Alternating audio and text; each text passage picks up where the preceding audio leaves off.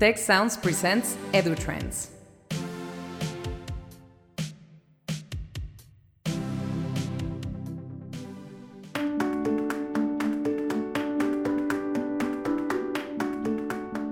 Welcome to the EduTrends podcast and webcast brought to you by the Institute for the Future of Education of Tecnológico Monterrey.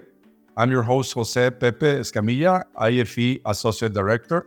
Today's guest is Vincent Del Casino, Provost and Senior Vice President of Academic Affairs and Professor of Urban Regional Planning at San Jose State University. Uh, Vincent, it's a pleasure having you in our show. Thank you so much for having me. It's really uh, it's a pleasure for me to be here. Uh, thanks a lot uh, uh, for being here. And as a higher education administration, I believe that you are aware of many things that are happening around the world, and particularly the United States. So after the pandemic, uh, many I think that many questions, uh, many problems, many pain points of higher education have been amplified, and there's a lot of discussion around the world about what the future of higher education should be. What is your vision of the future of higher education? Yeah, th- this is a really important question. And coming out of the pandemic, as we're both trying to kind of recover our sense of community identity on our in our universities, while at the same time starting to think about how we adjust to a post-pandemic world.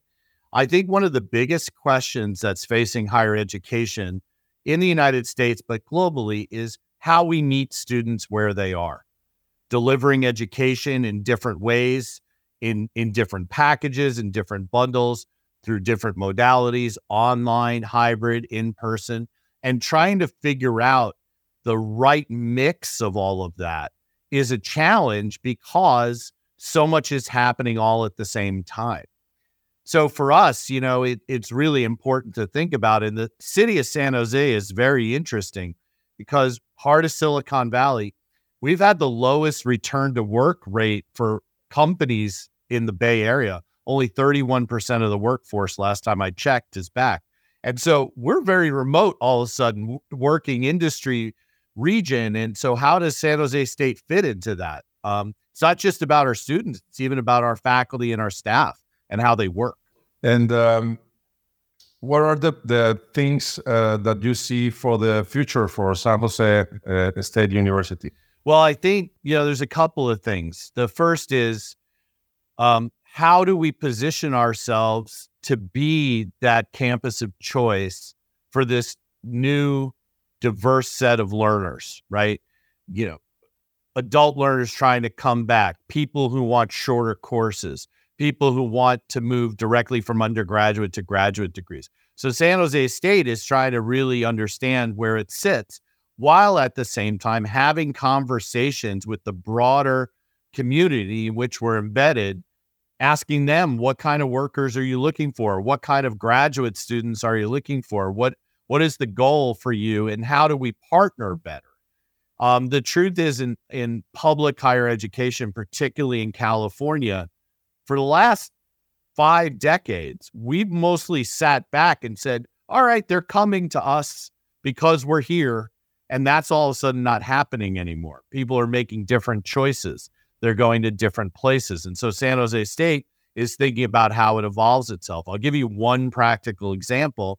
We've launched SJSU Online, which is a fully uh, online set of undergraduate degree completion programs, um, trying to get to students who just are never going to get back on the freeways around here and come up to to the times when we have classes. Uh, the other thing is how are we um, leveraging different ways of of technologically connecting students together so that they can build community when they're not always here all the time, and that's a big question for us as well.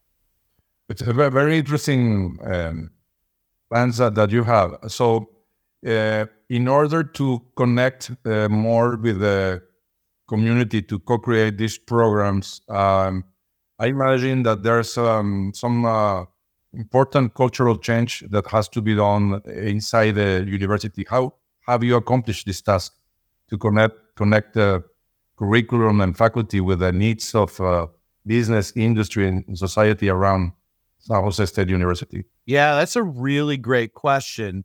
You know, what's interesting is um, San Jose State as an institution has long been plugged into community partnerships. I mean, we have we have 2000 alumni at Apple. We have, you know, a thousand at Intel. So we, you know, we're in this valley and working. And the nice thing about San Jose State is our students are on the ground doing a lot of work. And so we have deep internship partnerships and other things like that. So I think we've been more receptive as an institution than some others historically of having conversations with industry and other partners, the nonprofit sector to think about how we evolve ourselves. That being said, there are certainly parts of the institution where that hasn't happened as much. And one of the things we're trying to explore is how we think about things like computer science plus. What I mean by that is lots of students apply here thinking they want computer science, but we have a new bachelor's of science in computer science and linguistics, focus on natural language processing, on those kind of questions. There aren't a lot of those programs out there at the undergraduate level. And that's really a response to what's going on in this valley because there's so much now wrapped up in those models of natural language processing as one example of the intersection of computer science and linguistics. So, trying to seed opportunity for people to think creatively about some of this has been important, uh, but it builds on the roots and some of the traditions. The other thing that's interesting that's happening as well is more direct collaborations organizationally um, in a number of different ways, including with our city and our county. Really having conversations of how do we help evolve and build the city of San Jose in this region, not just for our students right now, but for our larger community. All of a sudden, that feeds back into then how are we training people and are we training them really effectively to go out there and do that sort of work? So it's about making those connections and collaborations and getting people in spaces where they can start to listen to each other and then seeding that innovation with strategic priorities on how we're going to hire faculty, what areas we're going to look at, and so forth. And we've structured sort of how we're thinking about, broadly speaking, sorts of clusters of hires over the next seven or eight years around areas such as human robot interactions, uh, data efficacy and and ethics, um, healthy uh, societies and health equity issues, sustainability and sustainable urban environments. So we had um, we have a, notion of this, including ethnic studies education, because that's a very big important part of this regional economy as well. We're an incredibly diverse place uh, here in San Jose. Thank you, Vincent. So um, when uh, when you were when you started with these uh, partnerships uh, that you have uh, over the years, now that connects you with the industry, uh, I, I, believe that that's a very important way of a very interesting way of connecting our our schools, our faculty uh, with the with the needs of employers, industry, business, society in general. Uh, Tec de Monterrey has been created by entrepreneurs uh, from from Monterrey originally. So we are also very connected to the needs of industry, business, and society in the communities where we are. But also our new educational model, uh, Tec 21, um, that has challenges, and those challenges have a, a real client, which is uh, somewhat from the industry. Uh, there are also, they are providing interesting learning opportunities to students, but at the same time, they are providing uh, means for faculty to connect uh, with the with those with the communities uh, in, general and, uh, and and leave their office, their their desks, you know, their classroom, and and go see what's happening there. Be more um, more proactive, no, in, in, in, that kind of thing. So I think it's kind of uh, um, uh, structures or ways of structuring learning that demands that the professor leaves the university to go to connect uh, are more sustainable no, in the long term as a way of uh, connecting what the university is doing with the needs of the community. No, I love what you're doing at Tec de Monterrey. And when I saw that plan for how you reorganized even the semester and the learning experience, I thought it was tremendous and so interesting and very creative. And and what we're trying to do here is balance the the emphasis in teaching and learning and research scholarly and creative activity so that faculty see those things as deeply integrated. And the reason I bring that up is we have been investing in and supporting a broader sense of scholarship of engagement, which means that faculty are doing projects that really matter to the community and region, and they're bringing students with them. So we're trying to up the level at which we are doing exactly what you're talking about, at least at the level of community connection. The other thing that we're trying to do is San Jose State has been here a very long time. This is the oldest public university in the Western US. And um, we have kind of isolated ourselves over the last 30 years. And, and the last five, and it started before the pandemic, and then the pandemic slowed this down getting ourselves out even geographically by starting to put some offices and other things like that around the city to start to see deeper collaboration. We're even looking to partnership with organizations like Adobe, which has its headquarters right down the street. And we're one of their uh, creative campuses now. We we were funded by them for an Adobe for All initiative, and so trying to bring digital creative literacy at a deeper level into the campus that then goes, well, all those skills that are coming out of an Adobe kind of place, how are they affecting how we do work here? And I think it's very important that we respond that way because we are right here and those organizations are right down the street. So doing more of that has been very important for us. Yeah, I, I, I agree with you there are a lot, a lot of uh, interesting things going on on uh, in that position. So the, you you also mentioned that um, one of the big changes you're doing in the San Jose State uh, University is uh, carrying to the um, a new type of student, if I capture uh, correctly the idea. Uh, so this type of new type of students, I believe, it includes. Um, underserved students, students that work, students that are over the age, etc. Uh, how are you uh, serving this type of, of students? no, that's a great question. Yeah, you know, California has millions of students who have some college but no degree. Millions of adults, you know, who've been in work and other places like that. And California public universities have not historically been very responsive to them. And so what one of the things we've been doing is creating programming, right, that is more flexible and adaptable to a working um, adult. So, for example, what we're doing now is we're creating degree completion programs at the undergraduate level where they're in eight week blocks. They are asynchronous online classes that we've built at a very high quality level with a lot of interactivity, but it's not working, not everyone working at the same time and then multiple opportunities for people to start. We don't just admit people and start them in the fall anymore. You can start in the fall, the spring, the summer. We're even going to look for other times of the year where you can begin your program here at San Jose State. And the goal in all of that is to provide an education to someone that allows often part time students to continually work on their education all the time and then have it in a way that they can figure out how it's going to fit in their schedule while still meeting the same exact learning outcomes that we have in any of our other degree programs. So that's one of the ways we've been doing that. And we're finding ourselves flexing even more in a number of different places in order to meet those students. And uh, the demand is there. Um, and I think they're excited that San Jose State is stepping in and elevating the number of programs we have available to them. Okay.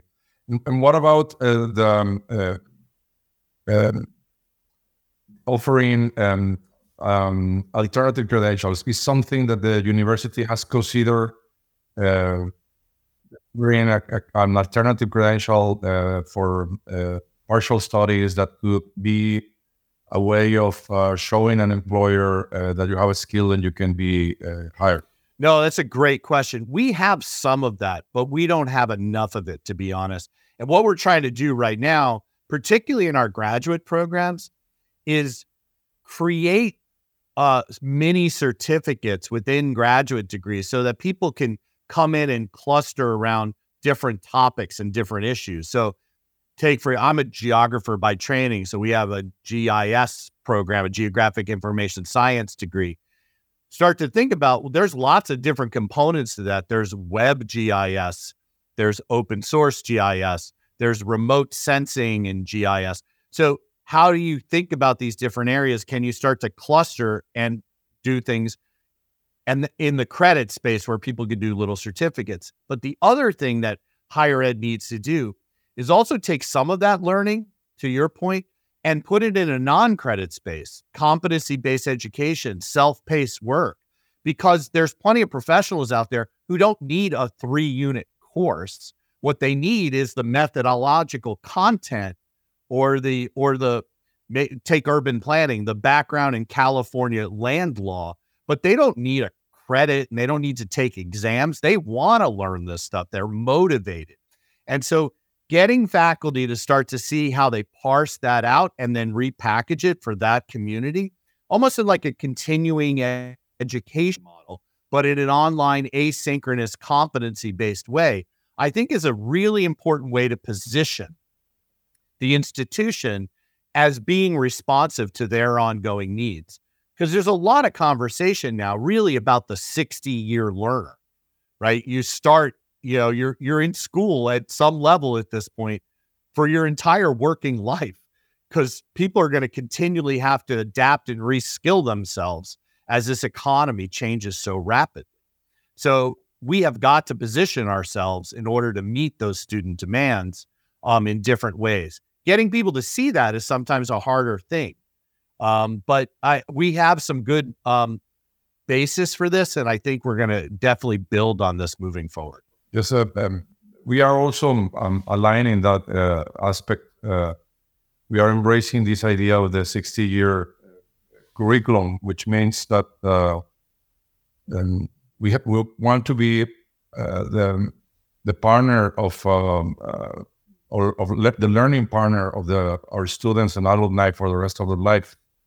You know, and, and thinking the different ways in which we can shape curriculum, bring other partners to help them continue growing uh, for the rest of their lives. No, and and to do that, I believe that one big change that we have to do in universities is that uh, our continuing education uh, part of the university uh, has to be more relevant than what it has been in the past. Now it uh, and has to be more um, mixed with a four degree uh, education and putting them almost at the same level, no? so that we can see how they connect and you can go back and forth and provide opportunities to reskill, upskill uh, uh, to many more people, um, particularly in our communities. I, I totally agree with you. And the other thing in all of this is higher education institutions, while they're in a competitive space at some level, have to look at partnership more seriously across their institutions because we don't have to do all of this on our own. So, how do we think about that and how do we leverage expertise across institutional spaces? So, uh, San Jose State is part of 23 campuses in the California State University. We're the largest four year university in the United States. There, there's half a million learners in the California State University across these 23 campuses. And we're having conversations right now about is there a way for some collaboration to happen such that people can bring different levels of expertise from different parts of this very large system together to leverage strategic knowledge in one place, but bring it to others? There's been fits and starts on this in the California State University, and there's some good examples, but not at scale, right? Not at scale. And there's some things you have to think about when you do that work. But I think there's an opportunity for systems like ours, even before we go outside ourselves, to have some more robust conversations about how we do this work together. Thank you, um, Vincent, for your answer. I um, I want to move to the um, uh, online part of um, of uh, the challenges or the big projects that you're undertaking the university, and I um, I understand that uh, one big public uh, that you have is uh, first generation students, uh, students that are uh, immigrants or first generation immigrants, etc. And I always have had this, uh, um, I don't, this contradiction. I would say that maybe the best way to serve these students is online uh, because they need flexibility. They need to be uh, able um, not to go to the campus and, and, have access online, provides access for them. But on the other hand, traditionally, these students need for a bigger structured support because they don't usually find um, the network support in their families or uh, their um, uh, communities, no? Because they're um, they're all first generation, so they don't know how they can help them. They don't have the tools for uh, giving them recommendations, um, advising, etc. Uh, and so they get lost, no, in uh, uh, them in this in this process. Um, are you having these kind of problems in San Jose State University, and and what's the strategies that you have to deal with this? Yeah, no, this this is a really this is a vexing challenge, right, in higher education, which is students need flexibility, but they also need belonging, right? They need a sense of connection institutionally. They need support infrastructures to c- create, build, and maintain community. And one of the hardest things to do in online education is that part, right? So, how do you do that? What's interesting is even the data still suggests today that most online learners are within 50 miles to 100 miles of the campus they take their program from. So there's still a geography, right? Uh, a locality to online learning. So do you start to build out spaces where you can create some alternative face-to-face drop-in and things like that? And or do you really demand students have some of that community building there, but then how do you create that infrastructure? And if you don't have it, you will they won't be successful. Right? And so it is a balancing act of and and I think it plays out differently. Your average 18-year-old coming out of high school and going directly to university, even first generation students, right? That on campus community based programming might still be the best option for them, the most ideal option. And so we need to have conversations with them about how they learn and how we should position our our experiences for them to that learning. And I think the this is not a one size fits all. And so that's the challenge is all of a sudden now you have to have a suite of options in front of you, including in some cases programs that are like, all right, this is going to be mostly online, but we're going to start with like a boot camp where you're going to come and spend a week here and you're going to do that every year or twice a year where you're going to come in and dig in on a problem. Similar to those week modules that you have now at, at, at Tec you know where you're taking a week. Build that in and and and create an environment so people are making connection. But I, a lot of higher ed is not prepared to do that sort of thing. It's it's sort of online or not. The hybrid is not as well thought out, to be honest. And I think there's some space there for that could be very important for creating and establishing and maintaining that community connection. Thank you, Vincent. So the San Jose uh, State University is in the, the heart of the of the Silicon Valley, and uh, and uh, there's a, a, lot of things going on right now with uh, big data uh, in the world and with many startups in the Silicon Valley. Uh, with all the data that we are generating in university, there are many things that we can do to improve our teaching and our learning. Uh, um, is the university doing something, partnering, or has some plans to use uh, uh, the data the, that you're collecting?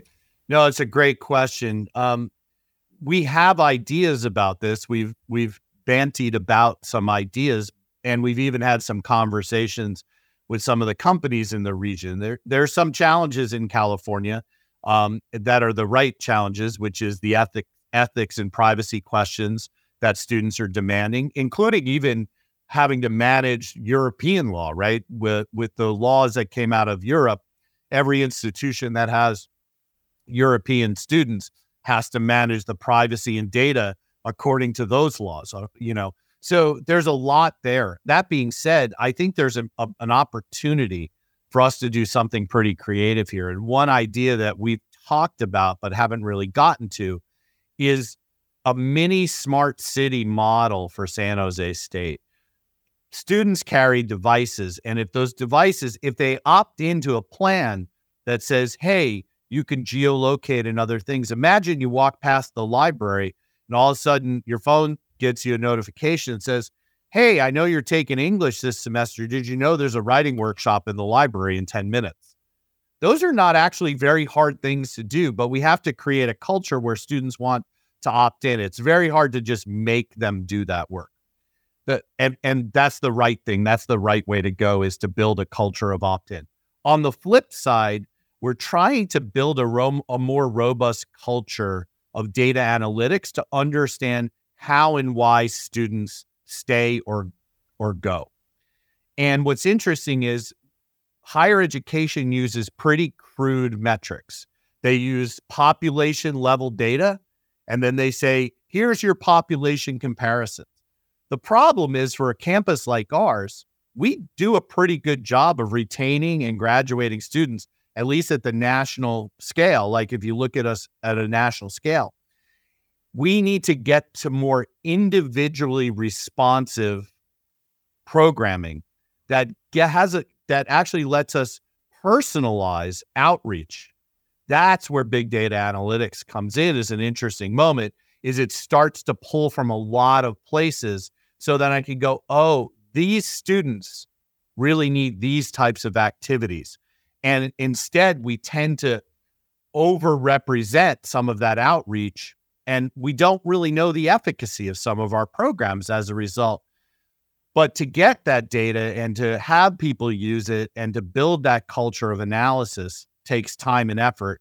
And um, it's not an easy lift. It's not as easy as one would think. And it's definitely a culture change in higher education.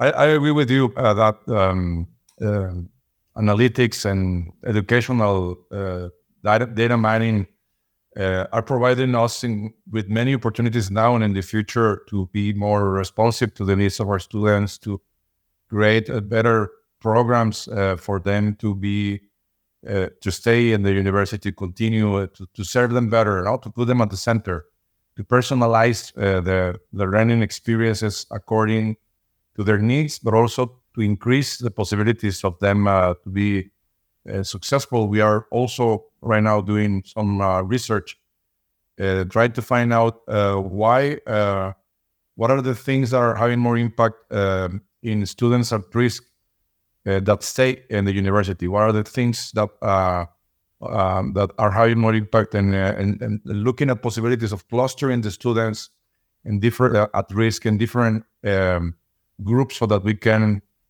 uh, provide in advance some um, uh, uh, intervention no? that will uh, increase the possibilities for them to be successful and to stay in, in the university.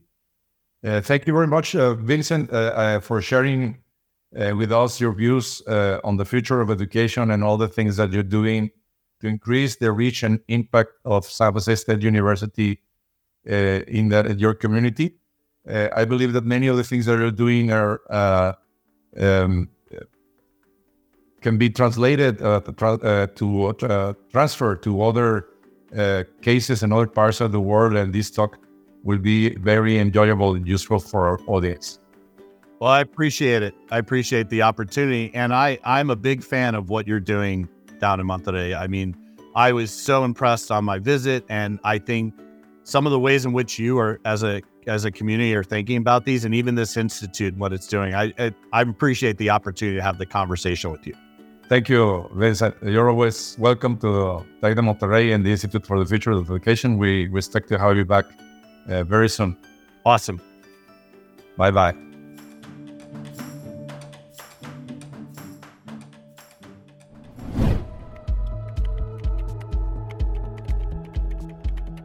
For more information, visit observatory.tec.mx/slash-edutrends-podcast and ife.tec.mx. A special thanks to Tecnológico de Monterrey, the Institute for the Future of Education, and the Tec Sounds team. Tec Sounds producer Miguel Mejia, EduTrends producers Esteban Venegas and Christian Igosa. Stay tuned and play Tec Sounds in your favorite podcast app for other great shows and content.